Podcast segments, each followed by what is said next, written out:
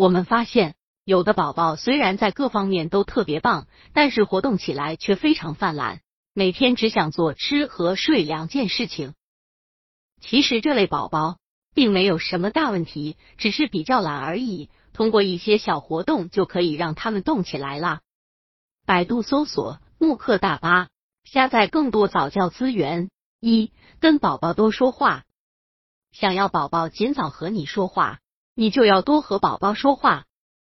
洗澡的时候、玩耍的时候、换尿布的时候，都跟宝宝描述你到底是在做什么，打算给他做什么。还可以讲一讲周围好玩的事情。说一些好笑的故事，所有的动作都是为了让孩子保持一个对声音的敏感度。通过和宝宝不断的说话，让宝宝能够熟悉你的语调，这对宝宝以后学习说话也有很大的帮助。通过夸张的表情以及奇怪的语调，都能够让宝宝明白你是在做什么，而且你会得到宝宝热情的回应。二、拨浪鼓，宝宝在婴幼儿时期。对外界会产生浓厚的兴趣，特别是像拨浪鼓这种既会动还会响的小玩意，更是让宝宝觉得新奇和好玩。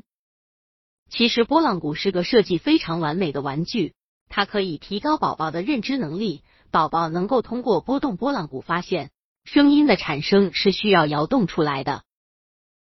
三趴着，妈妈可以每天多花一点时间让宝宝趴着。不管宝宝多么不情愿，但是趴着这个动作对宝宝是很有好处的。趴着可以锻炼宝宝的颈部、手部以及肩部的力量，还能够为日后的顺利爬行打下基础。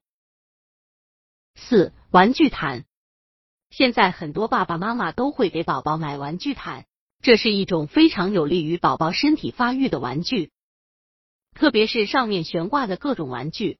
宝宝会通过尝试拍打玩具和不断观察玩具的形状和颜色等无意动作，极大锻炼宝宝身体的各个方面。小懒虫宝宝在现在的生活里是很常见的，这其实和爸爸妈妈的教育方式有很大的关系。